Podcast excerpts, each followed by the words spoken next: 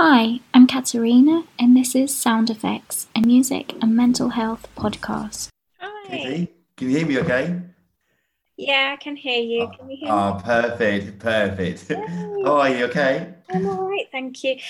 Well, I I mean, I've been obviously reading on on what you've been doing and everything, and it sounds so interesting. And I love that. Um, I mean, I'm going to talk about this with you in in detail, but I, I love that um you're doing something on hip hop because Yeah. I've been um it's so funny because when I started this podcast, I guess I was maybe more focused on rock initially. It Mm. wasn't deliberate. I think it was just because that's kind of where my fandom is more like I've always been a fan of guitar rock music. Mm. And so I noticed a lot of the kind of contradictions between that message between, you know, sex, drugs, and rock and roll, and the kind of problems that ensue with like drug addiction and, um, yeah, you know, that myth, the rock and roll myth, really, where things that are purported to be fun and rock and roll are actually quite sad and depressing, really yeah. um, and also how music really helps people through. So I started with that, and then as time was going by, I realized actually, you know, music expands and encompasses so much more than that. And I have always had one eye on hip hop because there is so much, I think, anyway, and I'm sure you'll go on to explain like the connection between um, the passion that people have for hip hop and how it really helps people with their mental health. And the only thing I've ever seen written explicitly about it was hip hop psych who you you said you you know those guys as well so um just for the the listeners i'll explain that hip hop psych are like a collective of academics aren't they they work at Mm. oxford uni and they're hip hop fans and they basically research and insight um, into the impact of hip hop on mental health. So I'm imagining that's kind of where you come in in terms of your interest in hip hop. Mm. Yeah. Yeah. But basically, I, I just grew up listening to hip hop. Like, obviously, we'll get into it obviously as the podcast goes, but um, I just grew up listening to hip hop. I loved it so much whilst being classically trained musician as well on piano. My brother was a massive fan as well. And being classically trained musician as well, there was a lot of classical elements of hip hop as well. And I always kind of hoped and wished of hearing these tracks live performed by an orchestra. I always wondered what that would sound like live. So it wasn't until my second year of college where I was growing up as a musician, I, I kind of got into production big time in my second year of college. That's what I wanted to be a composer and a producer. And this was what 16 years ago now, because I was 17 now. Well, no, I'm not 17 now, 17 then, obviously. Um, I got into production hugely, and that was kind of my calling in. That I wanted to be a music producer and a composer for films and games and so forth. And whilst I was listening to hip hop, there's still those that classical element of of hip hop being used, and um, I always kind of wished and hoped and wondered like, what would that sound like with a live orchestra? That'd be amazing. Um, so it wasn't until seven years later, when I was 24, that I think, you know what? Why don't I start my own hip hop orchestra? Because the whole idea came back to me again, Mm. thinking no one else is really doing something like this. Why don't I just start my, whole, my own hip hop orchestra? That'd be amazing. So what I done was I kind of put the word out there through social media, which is when Facebook like first came out. This was during the MySpace days as well. It's amazing. Oh, wow, yeah, yeah, yeah. I loved MySpace so much. I loved it. I miss it. I still Um, have a MySpace page. yeah, I sort of. I still got mine out somewhere here, but you know, I say that I actually checked mine quite recently, actually, and um, I can't get into it now. It's it's so outdated now. But this was kind of during the MySpace days, and when Facebook just came out, Mm. and Twitter and so forth. So I put the word out on social media thing that I'm starting a hip hop orchestra. This is what I'm looking for. I'm looking for musicians, DJs, beatboxers, such and such and such. If you're interested, get in touch whilst I did that, I would also kind of scout London as well, look for musicians, like live musicians as well, to attending uh, business events as well. Because whilst I was kind of researching as well, I realized that obviously I might I'll need a rehearsal space and a couple of other bits as well. And whilst I was researching, I came across one of the best companies I've ever worked with called Somewhereto, who are no longer around anymore, unfortunately, but they were beyond incredible. They were kind of like a um, subsidiary company under this company called Livity who worked a lot with youth. And this company, Somewhereto, would work with, I think at the time, 16 to 25 year olds. And they would get them uh, spaces around whichever area they were based in, whether it's London or up north somewhere, Newcastle, whatever it might be, to get them um, a free space to use. So I, I approached him a few times, see what my idea was. I need a rehearsal space. Um, is this that you can help me out with? I'm 24. This is who I am. This is what I'm putting together. Unfortunately, I never heard back from them when I put the word out to them. Um, but I knew that they were going to be at this business enterprise um, event in, I think it was at the ExCeL at the time, at the stand there. So I went there, spoke to a guy called um, Joseph Gray, who's still to this day one of my best friends. Um, approached him and said to him, um, "Hi, um, hi, um, hi there. I'm looking. I approached you guys a few times with my idea, but unfortunately, I haven't heard back." He goes, "Oh, brilliant. I, am so sorry about that. What's your idea?" He said to him, "I'm starting a hip hop orchestra. This is what I'm looking for. Is this something you can help out?" He goes, first of all, that sounds amazing. Here's my personal um, card. Take this, I'll help you out with you. So literally, I think that evening or the next day, I called him up saying, "Hi, Joe. This is Joe, um, George from yesterday. Um, is something we can arrange?" He goes, "Brilliant." So come down. We had a meeting, and then I think within a week or so, I think it'd be less than that. We had a free rehearsal space, all the members that I needed, and from there, things just just blew up really. From there, amazing. If I can understand, so the way what I've understood of it is that yeah. so you were you were I think you, you were a pianist, weren't you? Mm, yeah, I was a pianist and composer. So you were classically trained when you were younger. Is that how yeah. it was? Exactly. And then, yeah. And you found that um, these particular songs that you were playing um, that you because I, I read that you wanted people to get more interested in classical music. Yeah.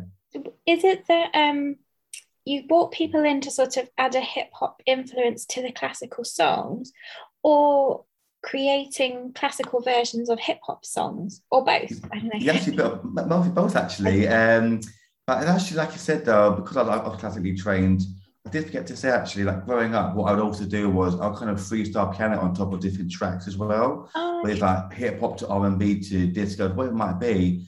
And the reactions I would get from people was amazing. Like, how the hell did you do that?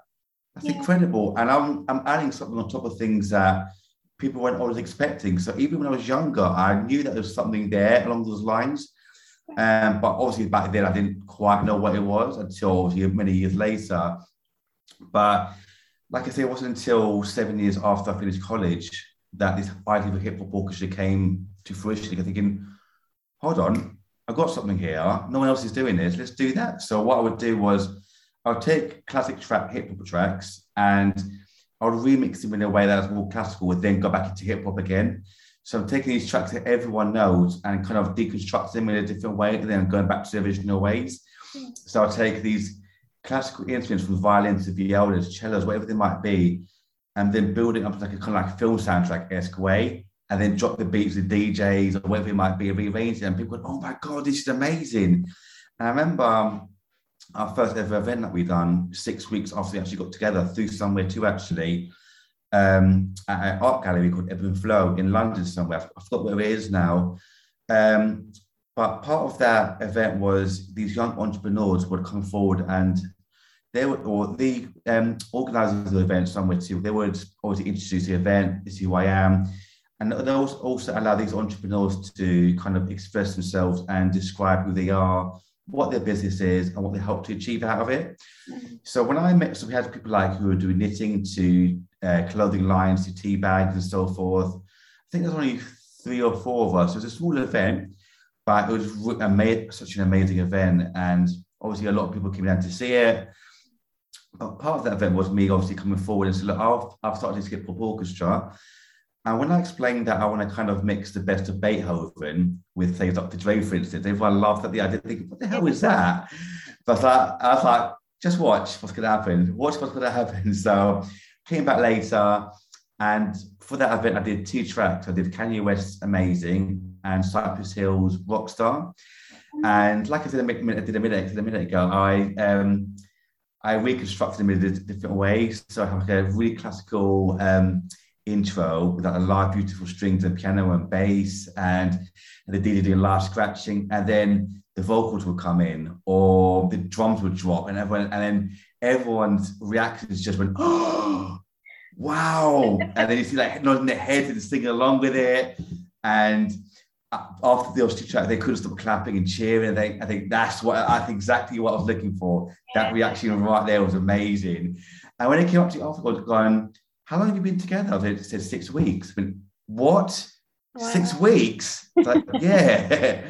um, so six, and then from there, I just, um, which we'll hopefully get into later, but since then, we've just achieved so much from like giving TED Talks to winning awards to performing for BBC 1Xtra, these major artists, and the journey has been incredible ever since. And I'm, I'm so thankful for that whole opportunity. Yeah, I will definitely come back to that because I, I mm. really want to speak to you about the TEDx talk and the and the 1Xtra stuff.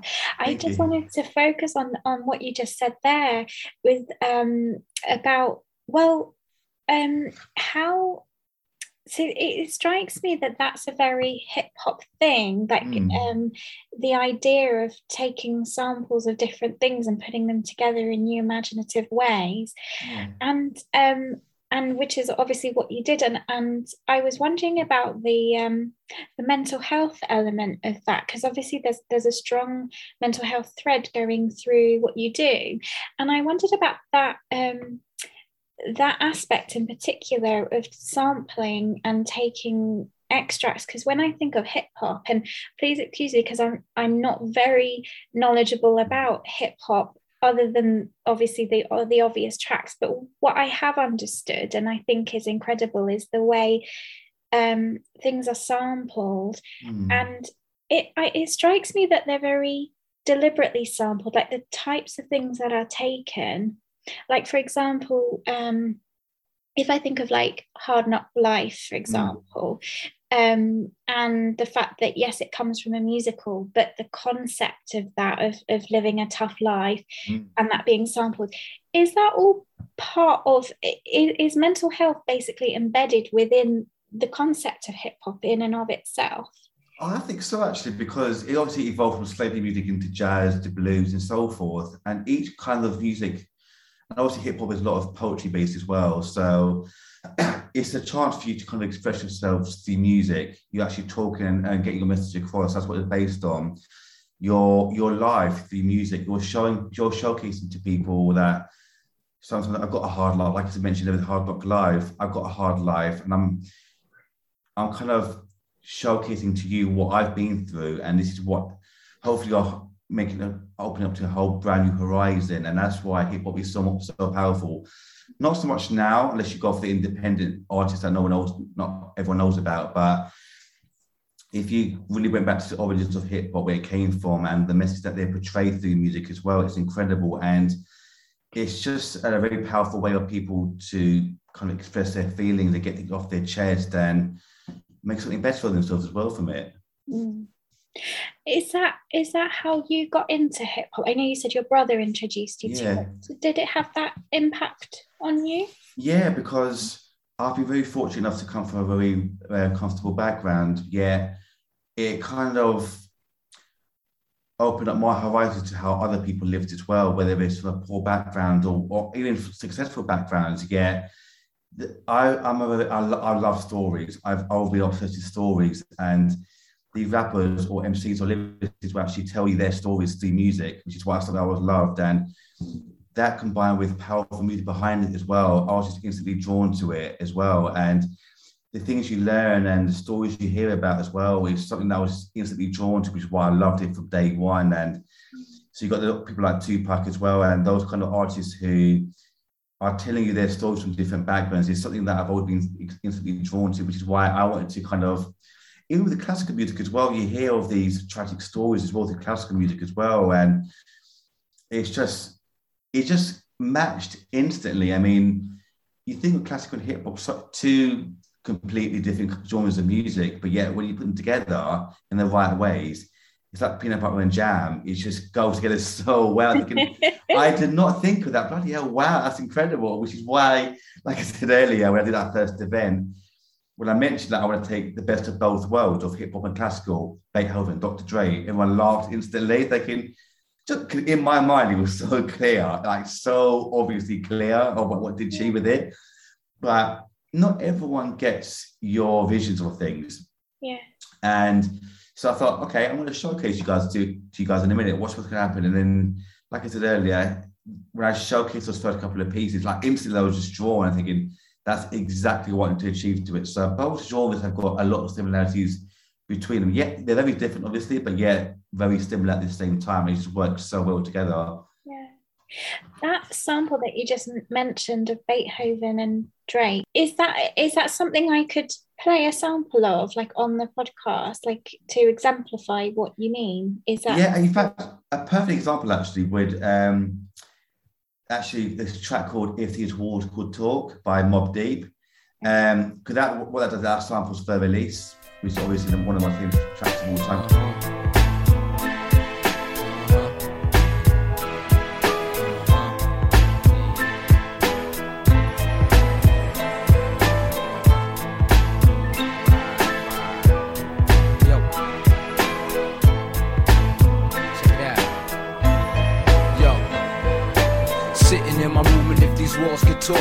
probably be snitching on me, dragging me into court. And if I had a wife, most likely be divorced. Up my ass. Or another one actually, one of my favorite tracks of all time called Paparazzi by Xzibit. And what that does, that samples um, a track called Pavane by Gabriel Fauré, I think his name is. But that's a beautiful track, He samples this. But yeah, he's talking about his life through this. And it's incredible, Pavane. It's, and the, the, track, the original track's called Pavane, but the vision, um, the hip hop version called um, Paparazzi by Xzibit. And it was all kind of track thinking that would be so good done by live by an orchestra. That'd be so, so good. It's just perfectly made, ready made for you to play live. Yeah. And so it's just it's just obvious. It seems so obvious in my mind to do that.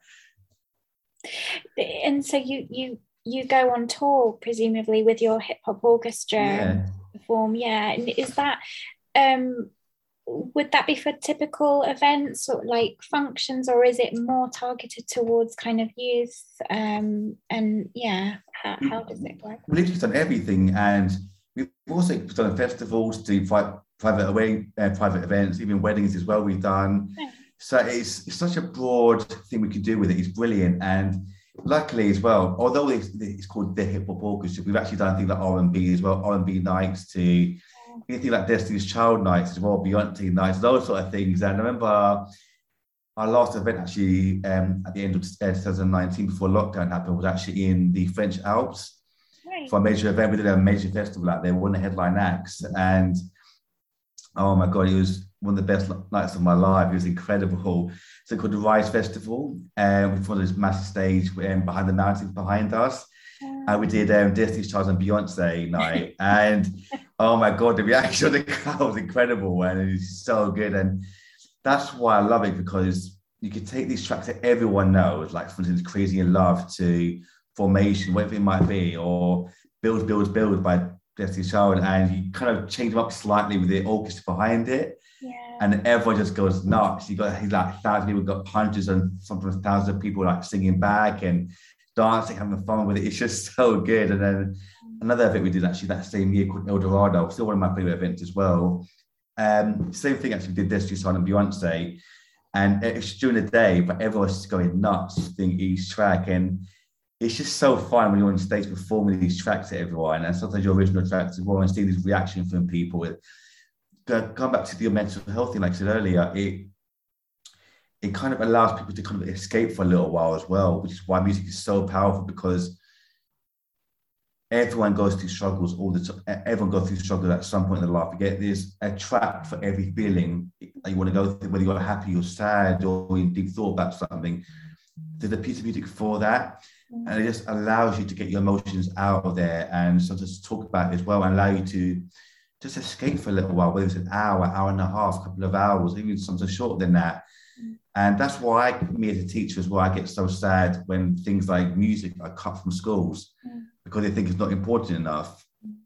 I mean, I, for me personally, because I've got dyspraxia as well, I really struggled badly at school, badly, badly, badly. And as much as I love education and knowledge, I'm obsessed with it. I fell out of love with school when I was growing up and knowledge because even though at home I would be reading books of what I loved, school would, would force you to kind of learn in a way that's suitable for them. Like you must learn this way, or basically shut up and get on with it, or you're kind of deemed as stupid. Mm. You know, I know people that are so clever, Mm. so intelligent, yet school kind of kills that love for educational creativity. And that's why when I became a teacher, that I didn't want to teach in that way. I want to teach in a way that they would love it. They would love the subject of music and be creative and and teaching that they learn because as we know there's always 7 billion people on the earth. Not everyone learns the same way, obviously. Mm-hmm. So I would take that extra time to find out how they would learn. Like, okay, you learn visually, you learn through audio ways, you learn through videos, whatever it might be. And music is one of those subjects where you can be so creative, you can get your feelings heard. Mm. If you're not good at talking to people, you can play your instrument or you can. Uh, I've heard people that can't talk properly, they can sing amazingly well. And that's why music is one of the most powerful things in the world. It's free as well. Yeah. When f- music is free, but it's you don't need drugs to be happy or did it. Music is there. Is for me is one of life's best drugs, if you can put it that way. It's just a free drug that makes you feel so good. No matter how you're feeling, Yeah. there's a piece of music for that. For that, and by the end of it, it can make you cry. It can make you kind of get your emotions out there, but you just feel so good by the end of it. That's why I'm obsessed with it. Yeah.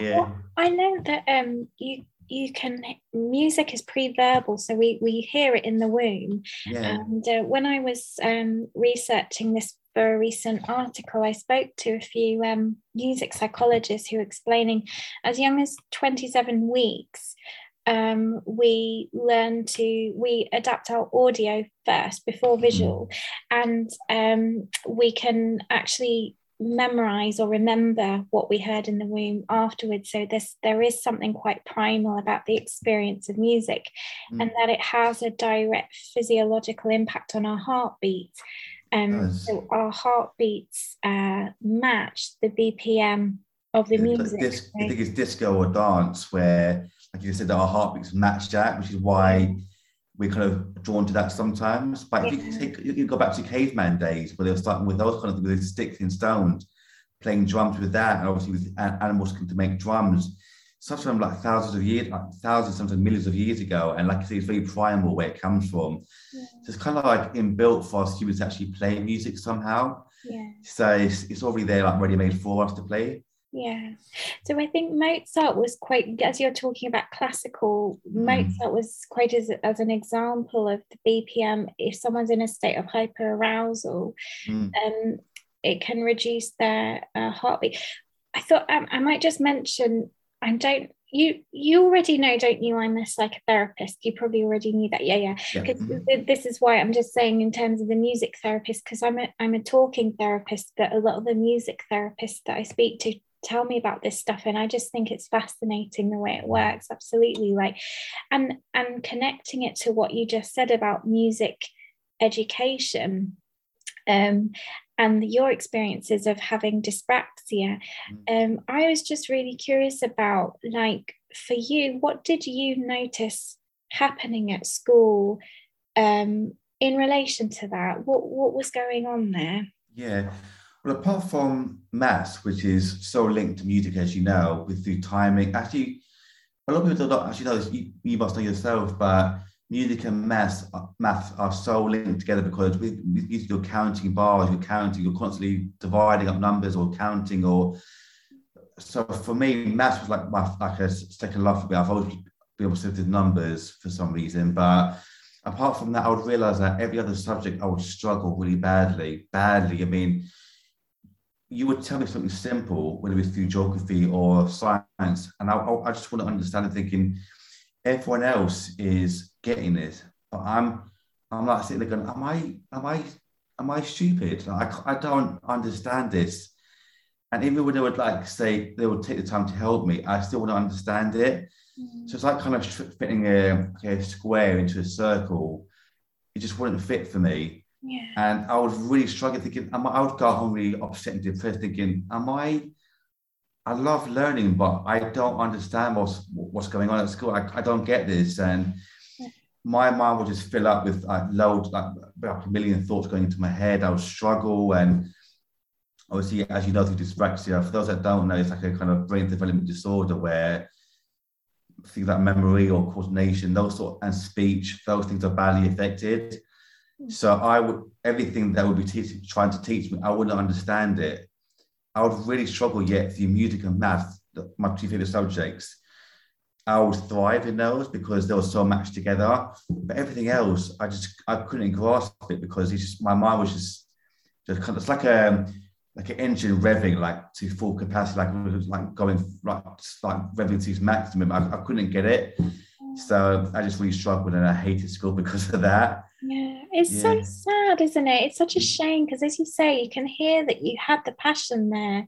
Yeah. You wanted to learn, and it's very saddening to know that that that's not met with an equal passion back to, to Yeah. help. And uh, yeah, but maths and music was was different. Yeah, because like I said a minute ago, they're they're they're so intertwined with each other. Because with music, without people realizing, we have like different kinds of notes, for instance. So each note that we use are different direct different lengths. So one we call like, for instance, a semibreve is four beats, a minim is two beats, a crotchet is one beat, quaver is half a beat. So you're literally whilst you're reading the music, you're counting up the students with mm. both hands in piano. So for instance, when I hold that note for four, this one with two.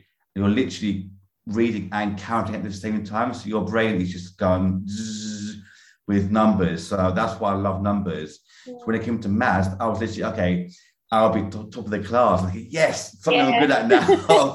they were like, okay, what's what's 92 to the power of three like that? Like, how the hell did you get that? Like, Brilliant. there we go. So like working out stupid. Oh, got it. There we go.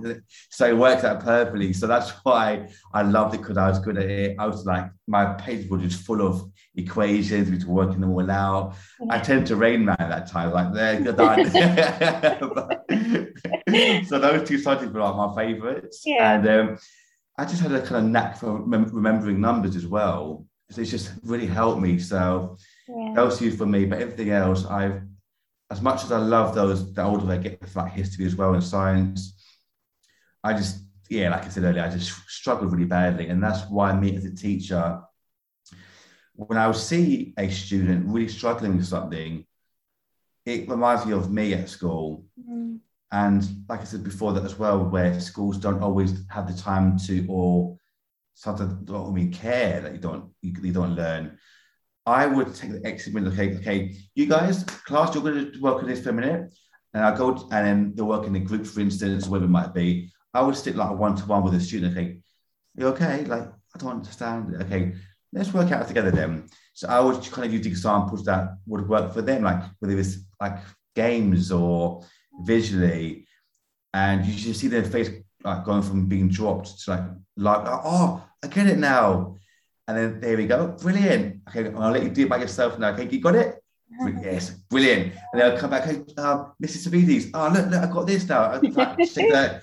Yes, yes, and you got it, and you see their face brightening up. And me being a teacher, that's something that I've always loved as well. Just, just like see these kids improving. You get the kids that are obviously tremendous from the get go. They just pick it up like that, which is amazing.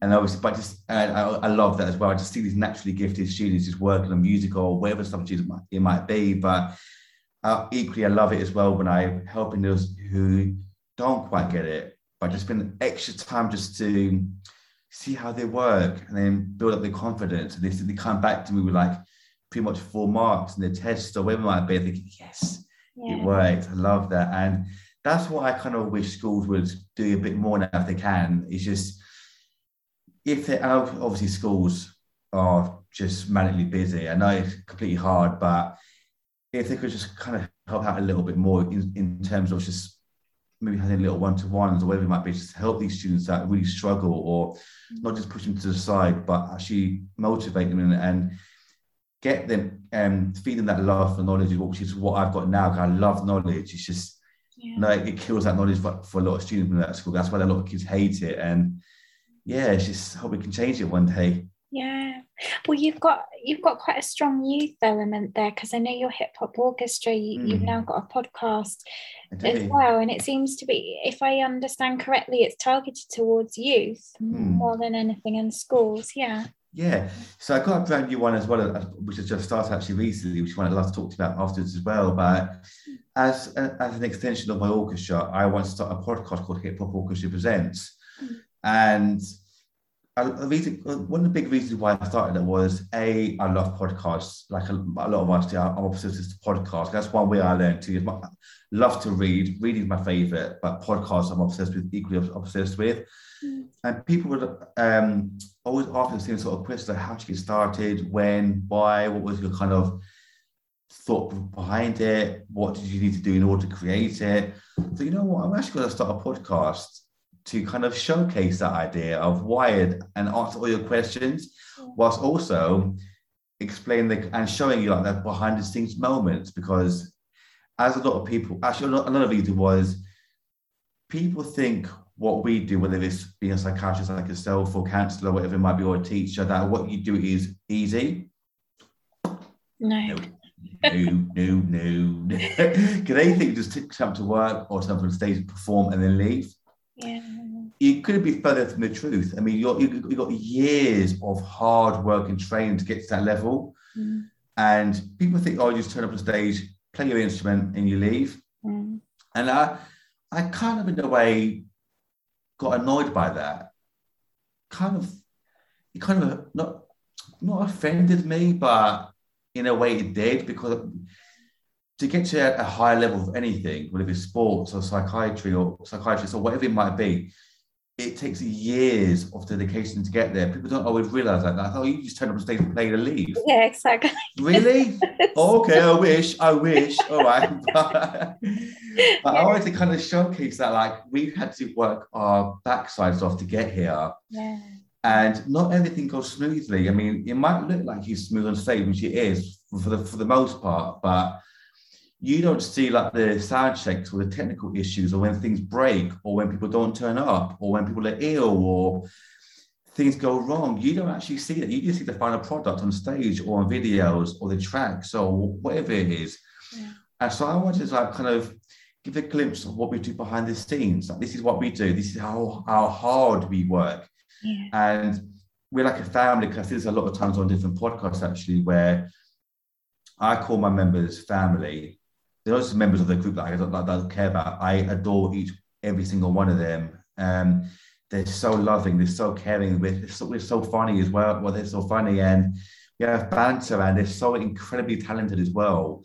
Mm. And it just makes everything so much easier as well when you work with such amazing people as well. So this is why I don't like to take credit for what I do because yeah, I work hard, obviously, really hard, mm. but it's down to them as well to showcase what I've put out there.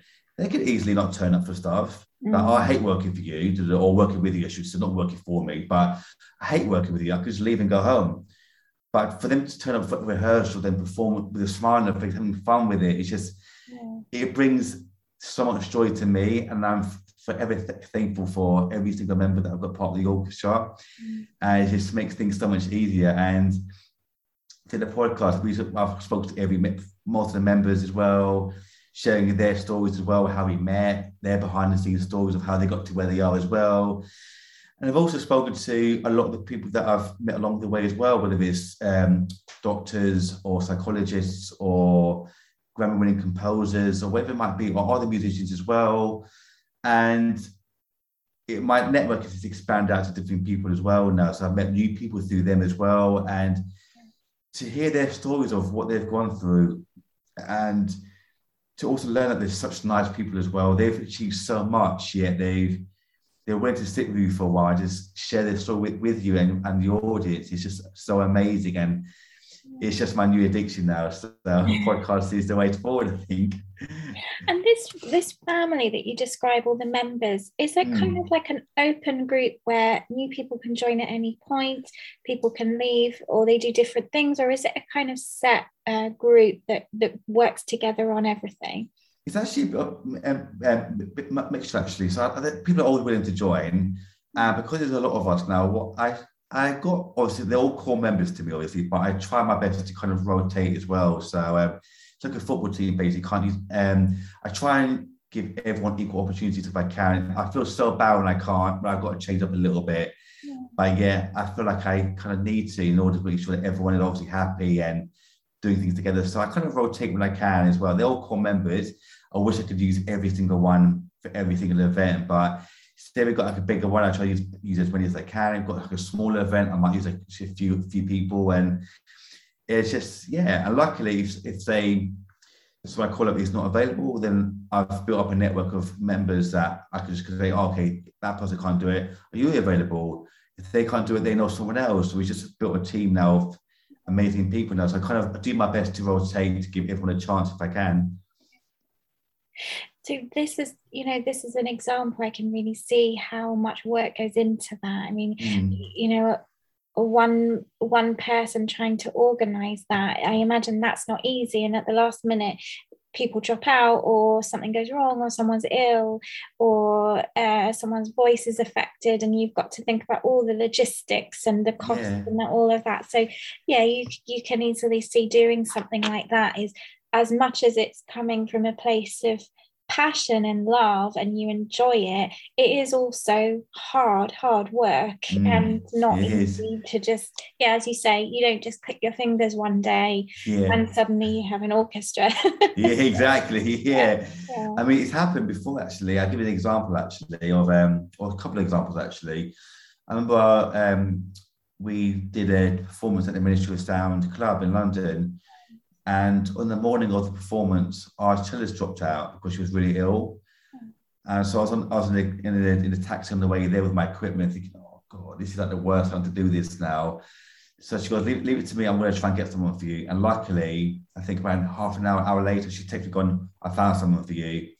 Wow. So I called the guy whilst I was doing all my like, admin behind the scenes on our first sound check.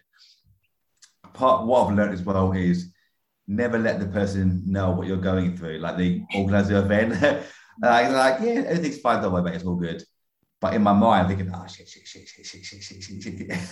but um, for swearing, by the way. but, swear away, swear yeah, thank away. you, thank you. but in my mind, in my mind, I'm stressing the hell out. But on a phone, like everything's fine, everything's perfect. Don't worry. Thank you so much. So after we did our admin and sound check and so forth, called the guy, He says, oh, this is, is Georgia from the orchestra. Are you free? He goes, I'm, I'm free. I'm on the way there right now. So whilst on the way, I sent him the music. Thank God, thank God for technology, things like Dropbox and so forth and WhatsApp. Sent him the music. He, he, he actually learned it in the car actually whilst on the way there as well, the track. And talk about years of practice as well. He could, he could um, he could with the track as well I just played it. And so we got there, all went amazingly well. And after I was like, oh, thank God for that. I, and another thing as well, actually, as well, um, which we'll get into later, actually, hopefully, as well, during my TED talk. Actually, I might save for, that, save for later, actually. That's for another moment. But yeah. yeah. Well, well, let's let's bring that in then because you you mentioned this TEDx talk. I'm really intrigued about yeah. it. Like, what um, how did that come about? Yes, so a few months uh, that year, actually, uh, a few months earlier, um, we had the chance to perform at BBC 1Xtra uh, at Maida Vale Studios in London. And the funny story, actually, because during that moment, this was six years ago now, I think 2015. Mm. So we were together a couple of years at this moment. I actually gave up the orchestra at that moment hmm. um, because things weren't happening. It's an industry where people always reach out to you to work, but then ignore you constantly like here's a new job for you then ignore you like it's my fault like you reached out to me yeah. like you got ignore me now like yeah. this kept happening and even, even when I was trying to reach out to people for more work, things weren't happening. I was getting ignored. I think, you know, I can't do this no more. So about a week later after I gave up the group, I got an email from BBC One Extra saying, "Are you available in two weeks' time for a, for a show?" Or not a show like a like um, a filming station, like a day's filming in Maida Vale. And because I tweeted um, about a week ago through the orchestra website, um, uh, orchestra's account, I actually said to them, "Oh, I was left quite a long tweet saying like, unfortunately, we're not around anymore. Um, da, da, da, It's been the best moment of our lives, but thank you so much to everyone involved. But I kept open up, I kept our social media pages open just in case, because I kind of had a feeling something was going to happen again. I didn't want to delete everything just in case. I kept it all open just to make sure. I thank God I did because literally I left my email on the on the bio of the of our account. Um, got an email from BBC 1Xtra saying, "Hi guys, um, we love your work. Are you available in, in, a couple of weeks' time or two weeks' time on this date for a day shooting in um, Maida Studios?" And I had to kind of make out that we weren't broken up. So, um, give you, so like, "Hi guys." Give me two secs. So I literally called all my guys to get like, oh, takes too much, rang them and said, guys, are you ready in two weeks' time for this? Like, yeah, yes, we're around, we're around, yes. So yeah. emailed back saying, yeah, we can do that, no problem. So um, a week later, he sent us the uh, set list or tracks he wanted. And within five days, I had I'd written up all the tracks that were ready, sent them to the guy, they practiced over the weekend. This and this I sent the tracks on a Friday evening, if I remember, or Saturday morning and come that next Monday, mm. got down there to Maida Vale Studios, and the whole film crew were there for, just for us. Oh wow! Uh, I was like, wow, this is really happening. So we had a quick sound check. Bear in mind as well, actually, every video you see on that video, we had one rehearsal for all those tracks on that day as well. So no rehearsal before that. Literally that day, one quick run through, filmed it. And all the videos were, this is how good my guys are, by the way.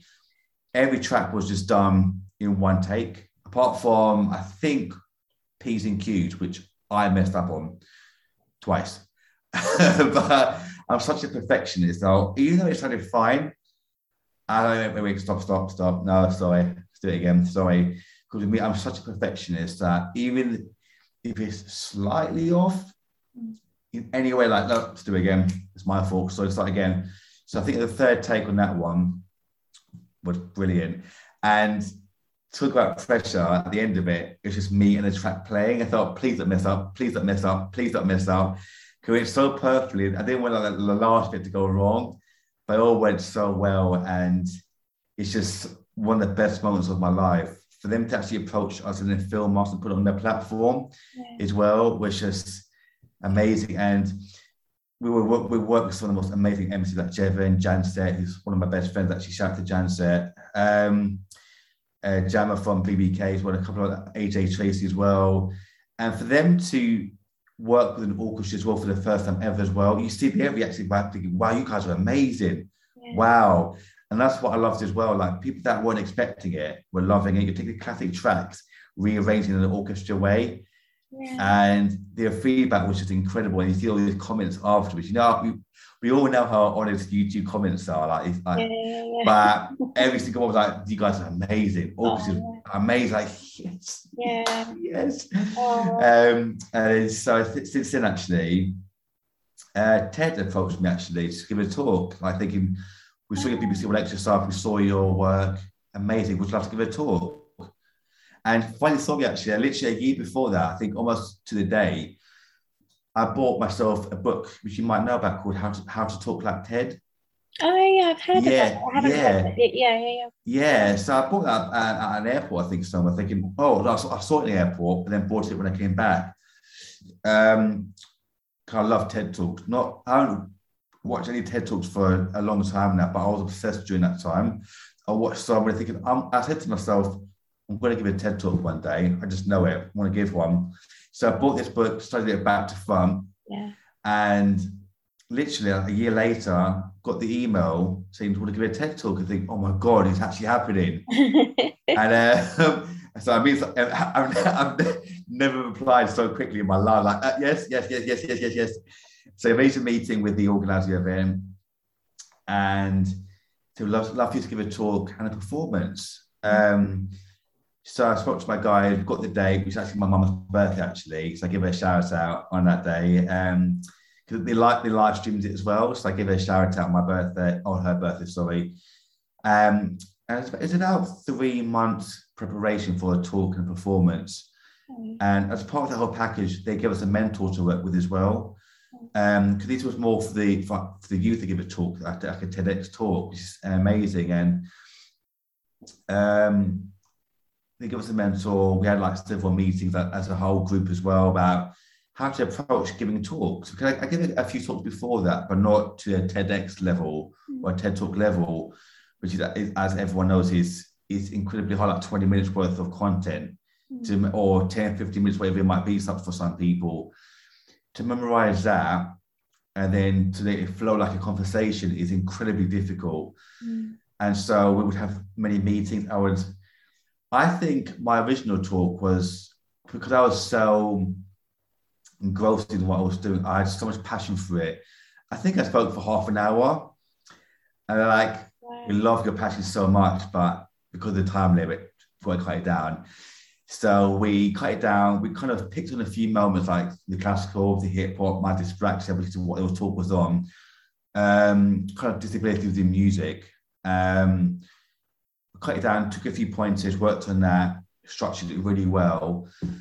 And so I just went back with any free minute that I had, I would practice it, like talking to my phone, which is a big thing because no one likes their own voice, no one does.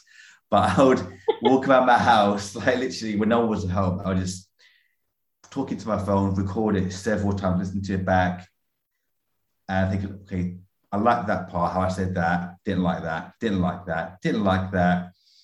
And I would work on it constantly until I got to a level that I was happy with. Um, I think I worked so much on that, plus being a teacher as well, plus running the orchestra, that I actually got pneumonia during the talk. Okay. Yeah, I was severely ill during that talk. I kind of pulled it off, but I was that morning was a nightmare. I mean, I went back and forth with the hospital several times. I didn't know until afterwards. Um, kind of the symptoms I was getting was it was horrible. Basically, they just said to me, "Oh, it's just a little, it's just a chest infection. It's nothing. It's fine." But I was going, I was going through like a health nightmare. Like I was throwing up blood to Okay. passing out, having night sweats, and it was horrible. But I got to the talk, just clean myself up, and um, did the talk. Kept my, I was more worried about not passing out rather than the actual talk itself.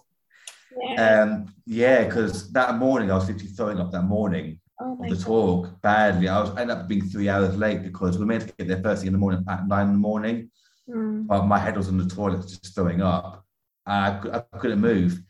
My mom was going, "You're not doing the TED talk. You're actually not going to do it." I said, "But mom, you don't understand. It's TED. Oh. It's TED. I gotta go." So, so I got all that message, cleaned up, had a shower, and then went down there. So I'm so like, I acted like, "All right, guys, I'm back. Let's go." And then I think what stressed me out even more as well was the night before that we had um, a sound check with the orchestra uh, to add even more stress to the talk, which is another reason why I want to do my podcast. Um, the original plan of my TED talk was to do two hip hop, classic hip hop tracks. Um, forgot about Dre into Superman, or vice versa, with like Dr. Dre and Eminem tracks, massive tracks. Performed it, had a sound check, it sounded so good. But then the organizer, everyone loved it. Um, then the organizer pulled me to the side, and goes, "Can I quit work with you?" I think, "Oh no, what's going to happen?" It's like a head, like a headmistress. Put to the side, she goes, "That sounds brilliant, by the way." I thought, I think she goes, "But we can't actually use that." I was like, "What do you mean you can't use that?" He goes, "I told you in the email, and you never sent me any email about that." She goes, "Because of copyright reasons and because of streaming it, we can't play that track." I told you, and I said, "You never told me anything about that. If I knew about that, yeah, I would have not done that, obviously, because I like to think that I'm a, I'm a very organized person. I check everything very thoroughly, very thoroughly. Mm. And she never sent me any details about that.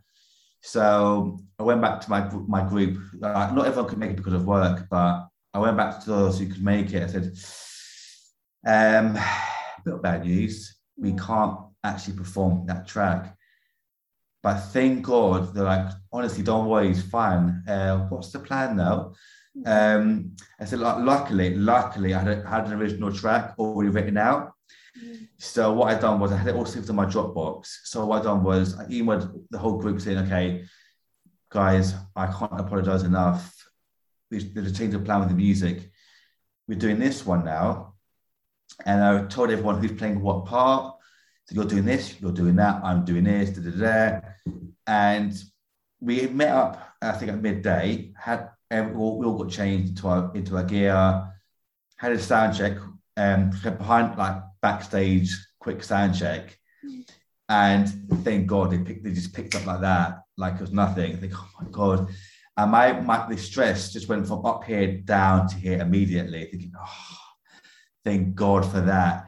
So it's moments like that. And we walked in and I did my talk first, brought the guys out afterwards, performed, and yeah, it's just a dream come true. And people don't realize how much work actually goes into it. People give like best man speeches I went in thinking, oh my god, like how did you do 20 minutes? Mm. I did like I did like five minutes with paper in front of me with and I couldn't do it.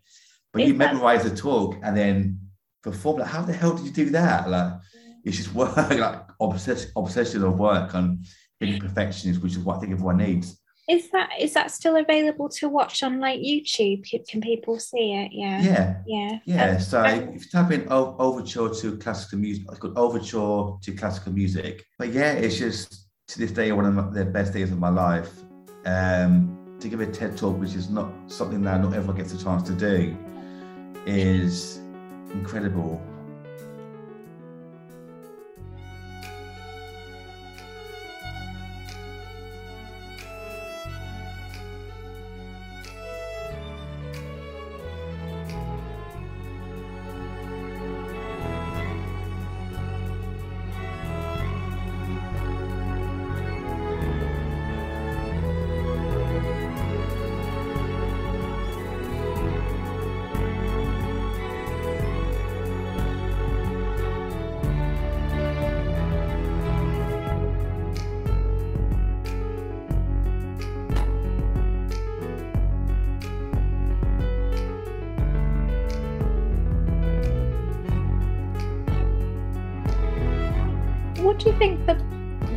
Message of the TED what was the message of the TED talk that the, the audience took away, do you think?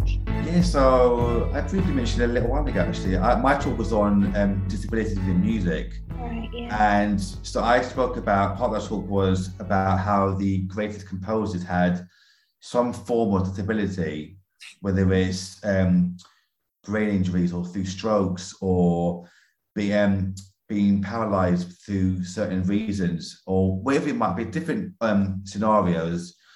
Then I spoke about myself that I'm dyspraxic. Mm. Yeah, I've achieved so much to the orchestra, and if we can do it, so can you. That's kind of the, the brief message mm. um, that everyone is going through something. So, yeah, sometimes you don't always get to see it. Like I've got like a, a mental disability. Like it's not, I, I wouldn't call it that, but it kind of is. Um, and yeah, if we can achieve such amazing things through these, then so can you. I, I want to make it really motivational that anyone can achieve anything just with through determination and hard work. Mm.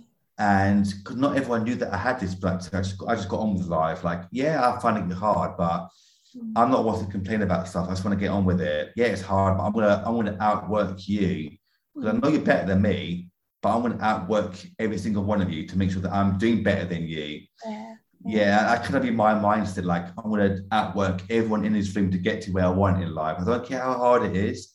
I'm going to outwork you. Mm.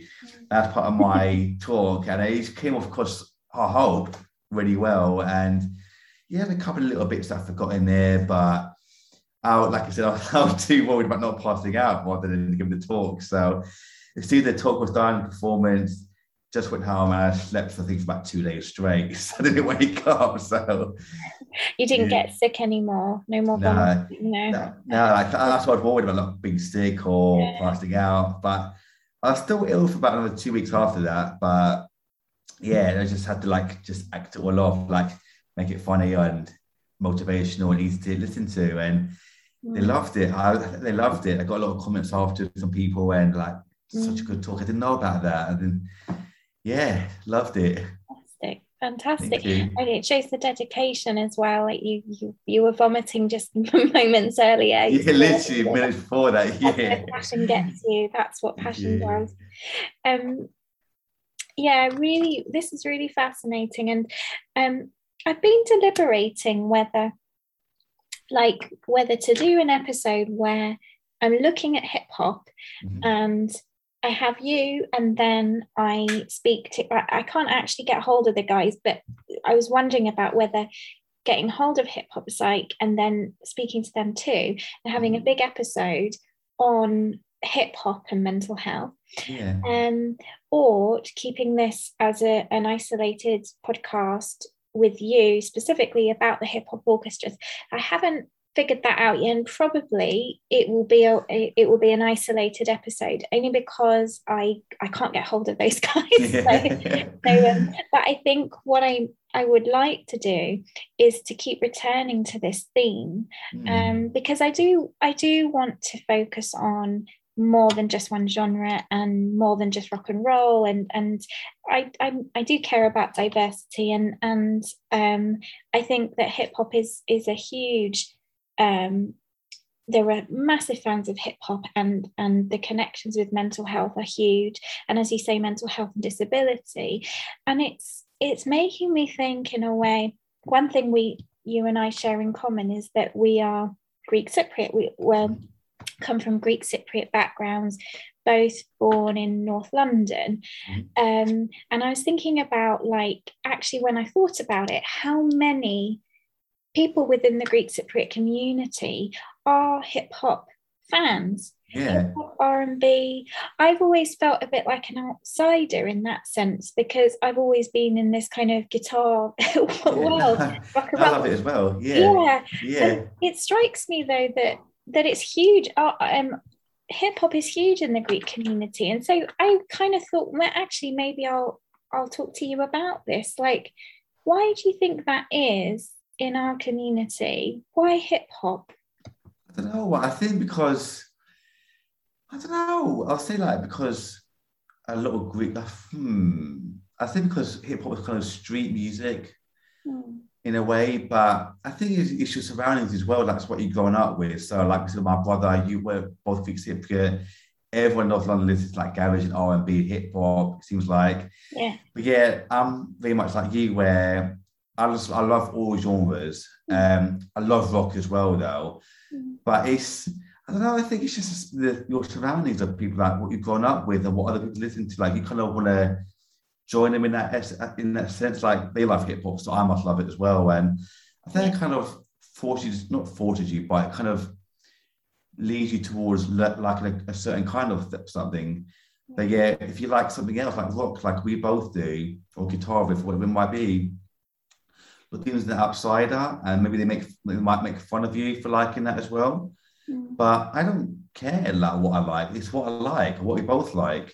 Mm. And music for me, music is music, whether I like it or not. Whether it's jazz or, or well, I don't like jazz, but um, I love music as a whole. I don't care what genre it is. It could be classical to hip hop to garage to rock to reggae to reggaeton to dance. I just love music for what it is. And like we were saying earlier, there's music for every feeling. And you should, I don't think you should just limit yourself to one genre. It's, music is such an incredible thing. Mm. And I just I just love music for what it is. And I think it's just because everyone else liked it that okay, I'll just like it as well then. I think that's why we are all our Fix It just liked hip hop and garage itself. And I love it as well, obviously, but I just Yeah. love music as a whole. If I share some of my thoughts on this, and obviously I have no I have no idea how scientifically accurate this is. but Yeah. I have a theory that I mean not many people because this podcast is is you know the audience is quite wide reaching so a lot of listeners won't be Greek and maybe don't know much about uh, the history of of Greek Cypriots and I actually think that there is something at the heart of it around the history where Mm. uh, especially for Greek Cypriots who came over to the UK as a result of war Mm. we're ultimately quite a, a di- I can never pronounce it properly diaspora we're Mm. yeah Mm. so um first of all during like the the first and second world wars we we spread out across the world so a lot came over to the uk that's when my grandparents came over i'm Mm. just saying this for the benefit of the audience i know you already know this Yeah, that's, that's all right. That's all right. Uh, we um yeah we spread out to the UK, Australia, uh, South Africa. Those were the those were the three main areas, and then some to America as well. We basically spread out all over the place, didn't we? And then Mhm. the, the same. Then there was like a second or third wave during 1974, um, when there was the war in Cyprus. Um, there was uh, obviously the invasion Yeah. from Turkey, and so w- there was a second wave of Greek Cypriots that came in. Now, I know I'm part of the first wave because my my grandparents came here in the. Uh, I hope I got the dates correctly. It would be the four, the forties. I don't Mm. know whether you were. Were you the second wave in the 1974? No, actually, I was asking here actually because my grandparents came over at that same sort of time as well. Um, obviously, it would take a few years. I can't do the exact dates, but they came over uh, that same sort of time. They built up their housing business here. So I, I've always obviously known North London. That's where I've been born and raised here. So I've, I mean, I'm exactly the same as you. That whole situation. I know exactly what it's like, both of us. Yeah. And I, I have a feeling that there's something about that that speaks to when, when you said that hip hop and R and B are kind of it, there's something about it that's quite street. Yeah. There's something about hardship Yeah. and a community and a collective of people who've experienced um, a kind of trauma in a way. Because I, I would just, from my therapy mindset, I, I consider it a, a traumatic experience to, you know, a transitional experience of people migrating en masse. Um, and all this stuff about identity and repatriating and finding community. And I think sometimes the messaging in, in the limited knowledge I have of hip hop, Mm. I can see how the messaging of hip hop songs connects to people um, through that hardship and community. So that would be my little theory. No, but you know what? It's actually it makes a lot of sense because, like we were saying earlier, it's like you've got that kind of street mentality of, and you know a lot of Greeks as well. They try and be all these tough guys and hmm.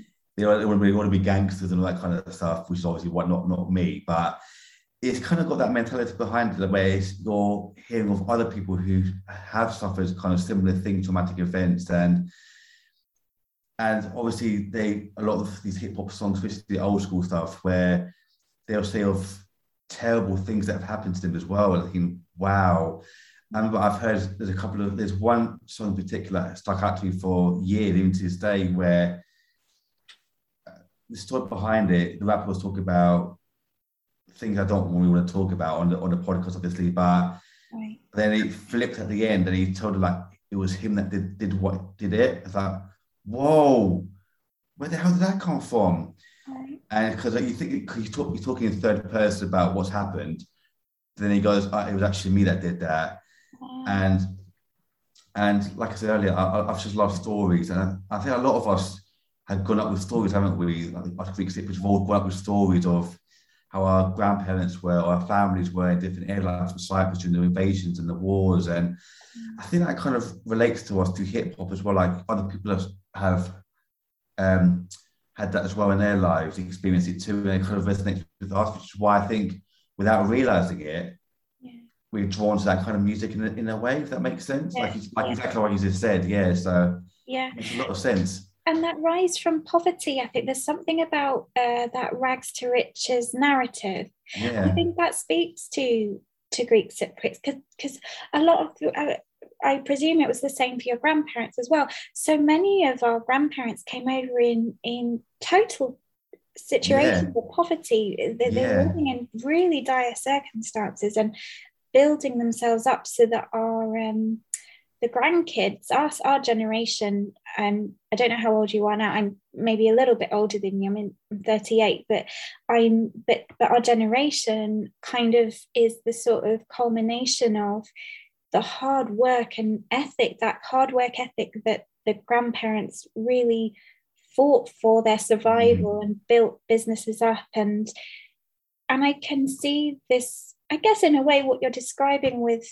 the work ethic of, of a hip hop orchestra that you said earlier, you're going to work doubly hard than everyone else. Mm. And I imagine that that's kind of learned as well, that you've learned that ethic from from the, the community or from your family Yeah. and that there's there's something in the music that chimes with that as well that it is a music about working hard and Yeah. making it and yeah so. I, I, I, could, I couldn't say it any better because we're exactly in a situation where our grandparents did come over with nothing and they built up six, these amazing lives for, for us all. And I've, we've obviously both seen like how, how truly hard our parents and our grandparents worked.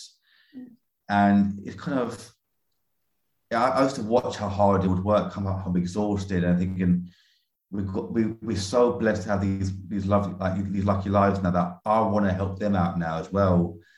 So that's why it all it all kind of relates so well with each other. Like hard from po- rags to riches, that poverty to earning a lot of money, and it's just I would.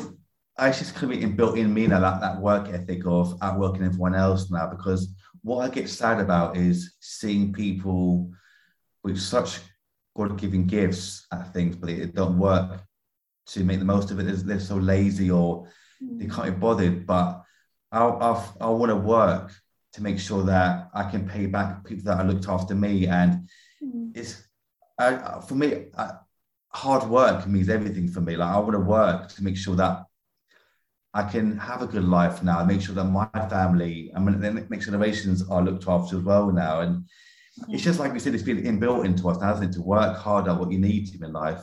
Yeah, exactly. Yeah. So there's something about a, a carrying on and a passing on of, Mm. of your experience and handing it over to the next generation or something Yeah. like that. Yeah. Hundred percent, yeah. Because like you said, uh, we've both seen how hard our families have worked from nothing, coming over to a brand new country with nothing, Mm. then building up this stuff. It's it's been amazing, and that's what really inspires me. Mm. I look up to my parents a lot, my my grandparents, and those around us that have worked damn hard to get to have a successful life. And it's just that's what it all comes down to: is hard work and dedication to get to where you need in life. And I love that. Mm. Really, really love it. Yeah, Yeah. absolutely. yeah. and and kind of connecting that to what you said also about the music and disability that Mm. um, I suppose in your in your situation, you're combining that with this additional aspect of having dyspraxia, Mm. and again how music transcends all of that and provides opportunity, creativity, connectivity, um, and speaks to people.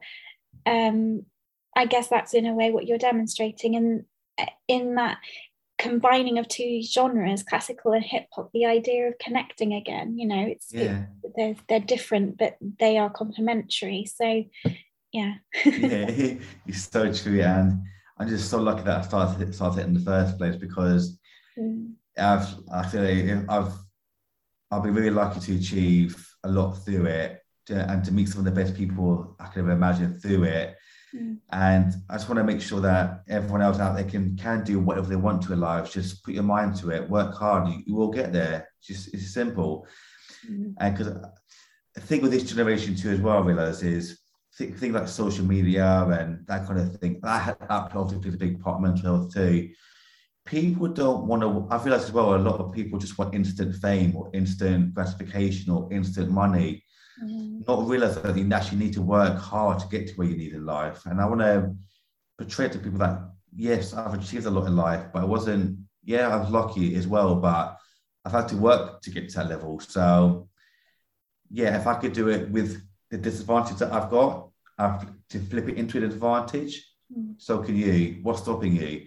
mm, And, and we got we're so lucky well to have things like internet and like talking over Zoom like this now as well. And you hear like it's just we've got everything that you could ever ask for. yeah, What's stopping you?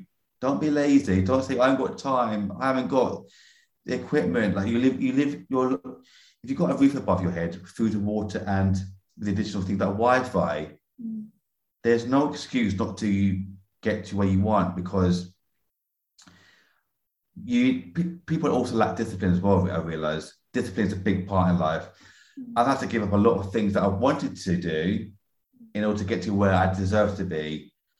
When other people are partying and getting drunk or smoking, I was at home working and working on my craft. Yeah. And that's what people don't want. They want the best of both was to go out with friends and party and get drunk, whatever it might be, yet still get paid billions to do nothing. I want to be an influencer. I want to be this. It's not that easy. Mm. It's not. You've got you've got to give up something in life to get to where you deserve to. Our parents didn't complain about stuff like that, or our grandparents. They got on with it. Yeah. They came for a generation like, oh, just shut up, get on with it, stop complaining. Mm. And like, that kind of inbuilt in me as well. Like, I don't want to complain about stuff. Yeah, we all have road bumps in the, on the way. Uh, Everyone does. I'm not going to sit there and cry about it. Mm. We all have problems. Just sort it out, Mm. get on with it. And that's what I try and tell people as well. Like, everyone has problems. Just don't dwell on your problems each every single time. Can you sort it out? Yes, I can. Sort it out then. Get on with it. Let's go. And yeah, it's just I do get a little bit angry sometimes when people complain about literally everything. Mm. And but I just I'm I'm a po- I like to think I'm a, I'm a positive person. Yeah. Just, just think positive, work hard. Bad things will happen. Just get overcome it and move on, and it will be worth it in the end. What do you think? What do you find, in your opinion, that people are complaining about when you say it? It, it annoys you. What What do you find people are saying? It's like, say for instance, uh, or a lot of people complain about time that I haven't got time for stuff. Yeah, they all sit on Netflix for like four or five hours, or their phone. They would just play ticks like this for like three hours, just doing this. Mm. You could do so much in a few hours. If you just put your phone away and do a bit of work. Mm. But here's the thing as well: is like, like the time for me, time. People go, I ain't got time for that. But yeah, they'll, they'll talk about every series they watch on Netflix. They'll binge watch like every series on, on Netflix or TV. Mm. Yeah, they won't work on what their, their idea might be, their business or whatever it might be. Mm. They'll happily watch TV for six hours straight, but not work on something. Mm. I mean, it's, stuff like that for me is like you do have time in the day. Mm. It's just that you lack the discipline to actually work on what you want to. Mm. You might have a brilliant idea for something, but you're too lazy to work on it. I'll do it tomorrow. I'll do it tomorrow. I'll do it tomorrow. Sit on your phone for four hours, watch Netflix for five hours. You've got time to do something. You do your nine to five job, fine, brilliant. But then what you're doing for the next few hours after that, Mm. are you working on your project? Are you working on the idea that you had? Are you working on bettering yourself? Mhm. Yes, amazing. If not, what are you doing? Mm. Even if like say an hour a day, Mm. that can accumulate into so much during the week. That's like seven hours a week at least. Yeah. Even that half like an hour a day, half an hour, hour a day to do something to help you to where you want to get in life. It's better than sitting on TV or your phone for hours a day. I mean, don't get me wrong, I've sat on my phone, we're all sat on our phones back and sit like texting people or checking stuff for hours. But for the most part, it's just that time you're wasting on. Doing nothing, you could actually be working on something to get better, read a book or a podcast or starting a business or Mm.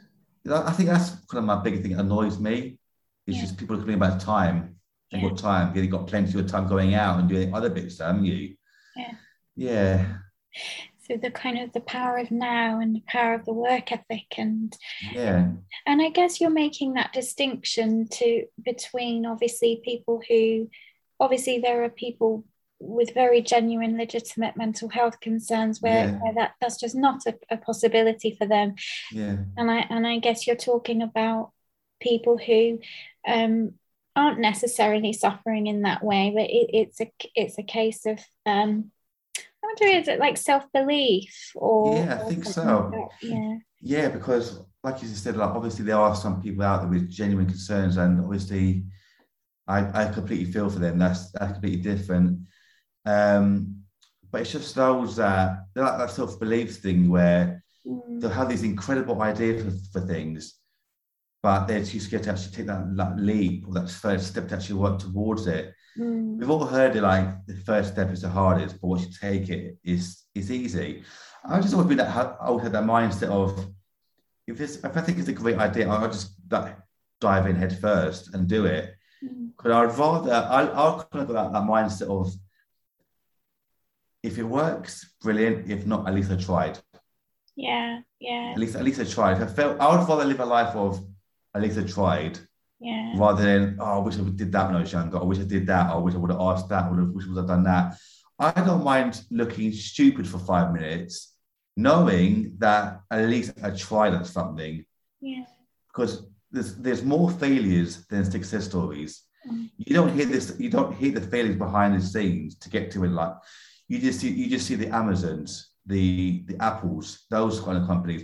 Mm. But they failed so many times before that to get to where they are. Mm. But success is built on failures. I've kind of got that mindset. Like at least I tried. That Yeah. didn't work. Next, next, okay, don't dwell on it. Move on to the next thing. How about this one? Okay, let's try that. Yeah. But I've realized as well that if you do what you you need to find what you're obsessed with. I realized as well, like finding an obsession. Like for me, education, knowledge, and podcasting. That's my new that's my new obsession now. Mm. So I'm working on a brand new business business for podcast for schools now. Mm. Take podcasts into schools, which I just created actually during the summer break. That's been my obsession. My first obsession was was music, obviously still is, Mm. and the orchestra. Mm.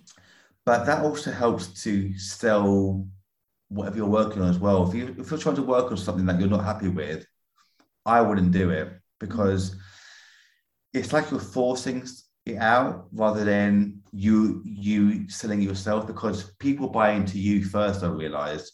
If you're so passionate about something, they can see in your way you're talking, your mannerisms, your eyes, like, oh, this person loves what they're talking about. This must be fantastic. And they'll buy into you. So I realized that working on something you're really passionate about and obsessed with, that will get you really far in life. Yeah. And at the same time, when you feel like whatever you're working on is not bringing you joy anymore, you feel like you've hit a brick wall there, either stop it completely or just put a hold on it for a while because it's no it's, it's just causing you mental health issues. If you're trying to force something that you're not happy with or it's not working, just stop it. We have to because I stopped a few things recently that were causing me a little bit of unhappiness. And the minute I just let them go, it's like my burdens were just released. Mm. It's like I'm holding on to extra weight for no reason.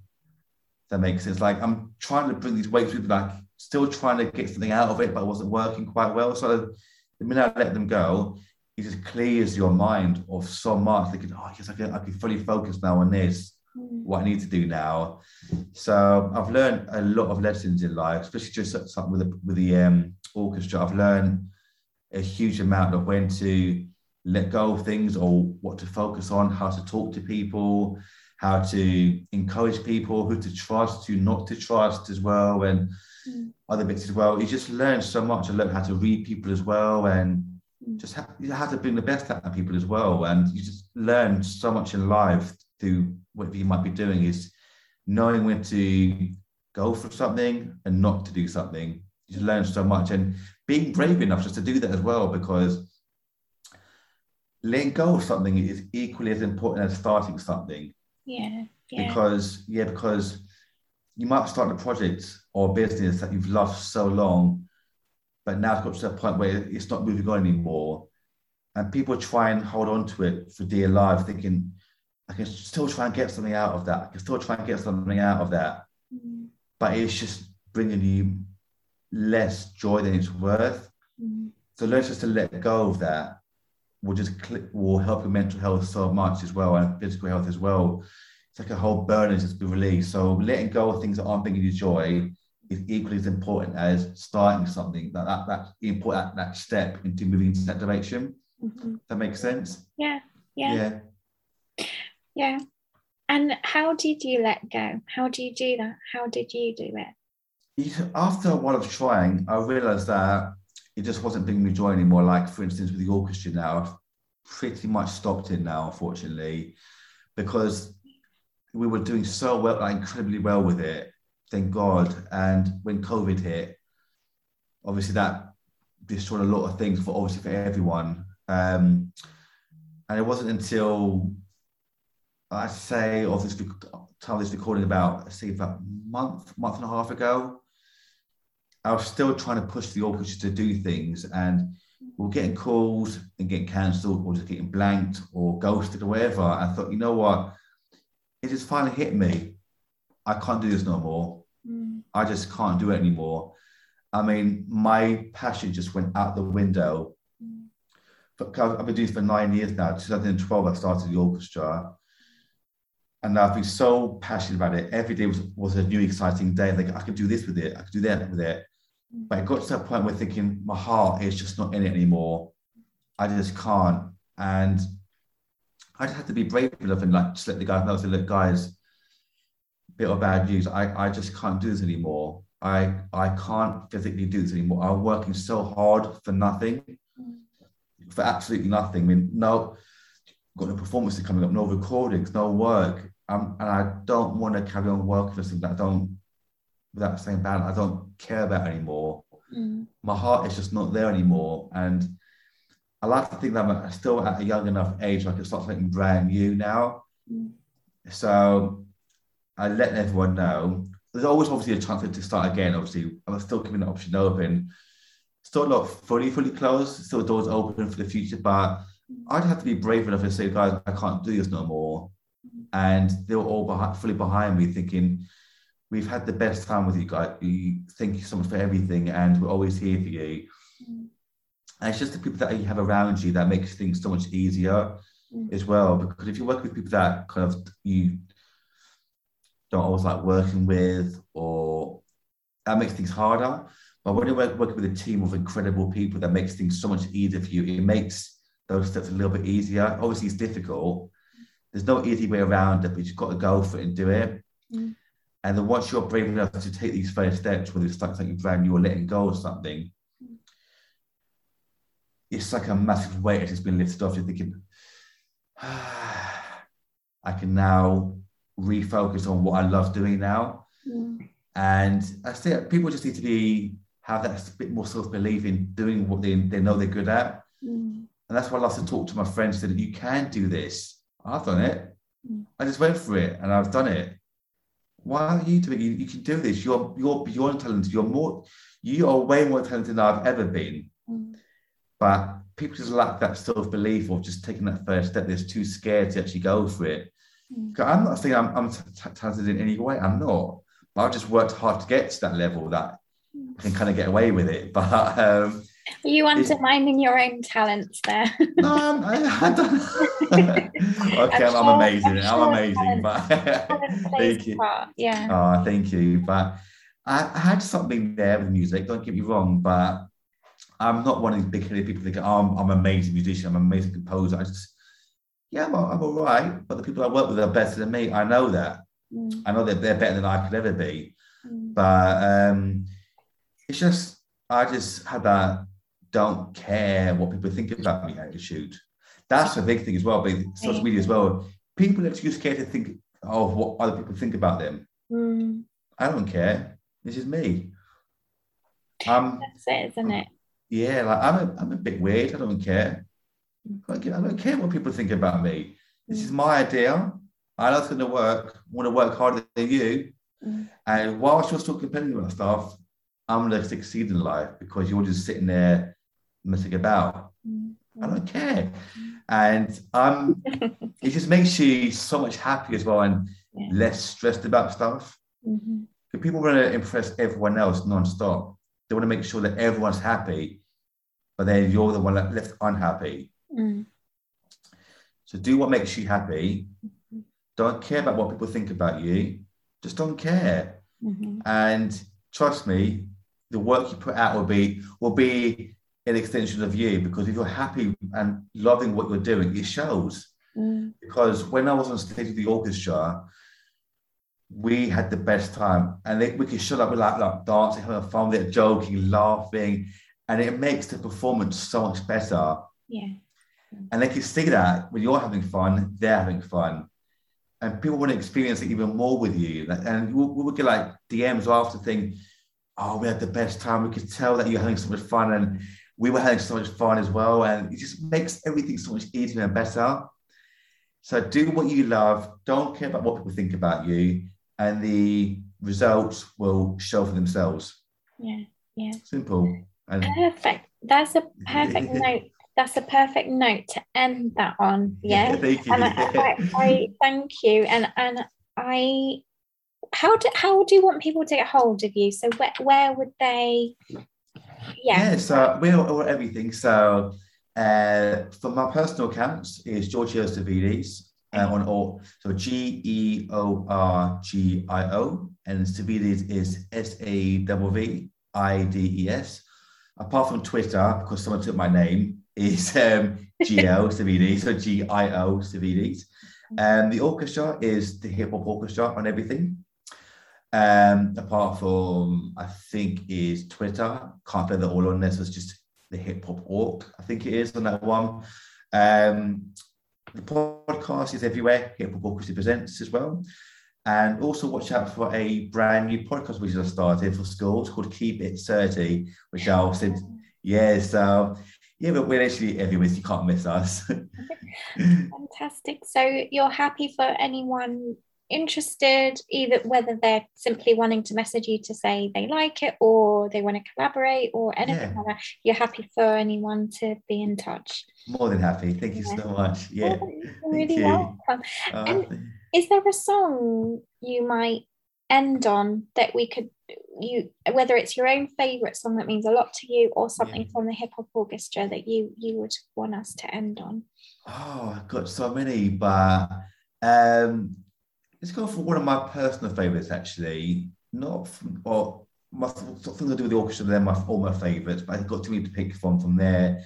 But from a personal standpoint, which gets me through the day as well, is an instrumental piece called "Impossible" by Two Steps from Hell, and it's roughly I think like seven, eight minutes, seven, eight minutes long, but this is a piece of music that I just I'm obsessed with. It's got every emotion you can think of, and it just helps to motivate make, motivate me as well in my day. So, "Impossible" by Two Steps from Hell. Perfect. Yeah. I'll, uh, I'll play a little bit of that at the end. Thank you. oh, thank you so much. It's been brilliant.